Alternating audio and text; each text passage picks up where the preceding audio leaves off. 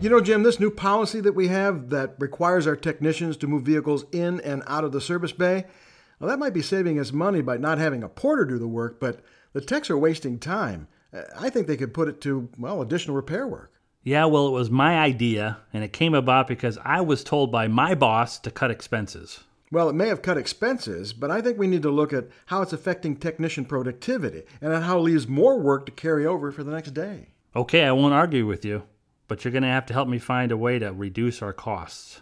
Our consultant was brave, wasn't he?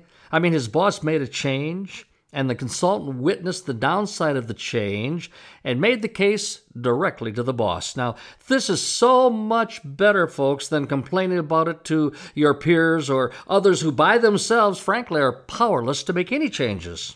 Yeah, I placed an order for a new wiper motor on Monday. It's supposed to be here today. Here's a receipt.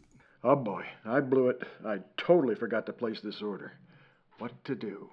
Oh, sir, I'm really sorry to report that uh, the order was not placed. And uh, it should have been, and it's completely my fault. I'm really sorry for the inconvenience, and I hope that you'll let me make it up to you right now. Now, I don't know if the customer is going to give the consultant another chance, but you have to respect the courage, the, uh, the bravery of the consultant to admit his mistake freely and, well, unequivocally.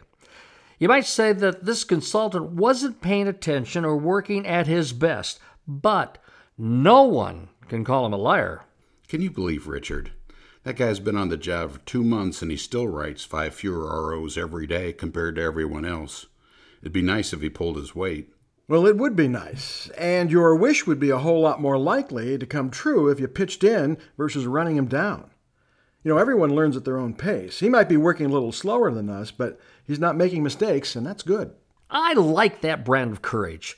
One where well, someone is being gossiped about or run down, and then a coworker essentially confronts the unfairness and, at a minimum, makes it clear that such language is not acceptable in his presence.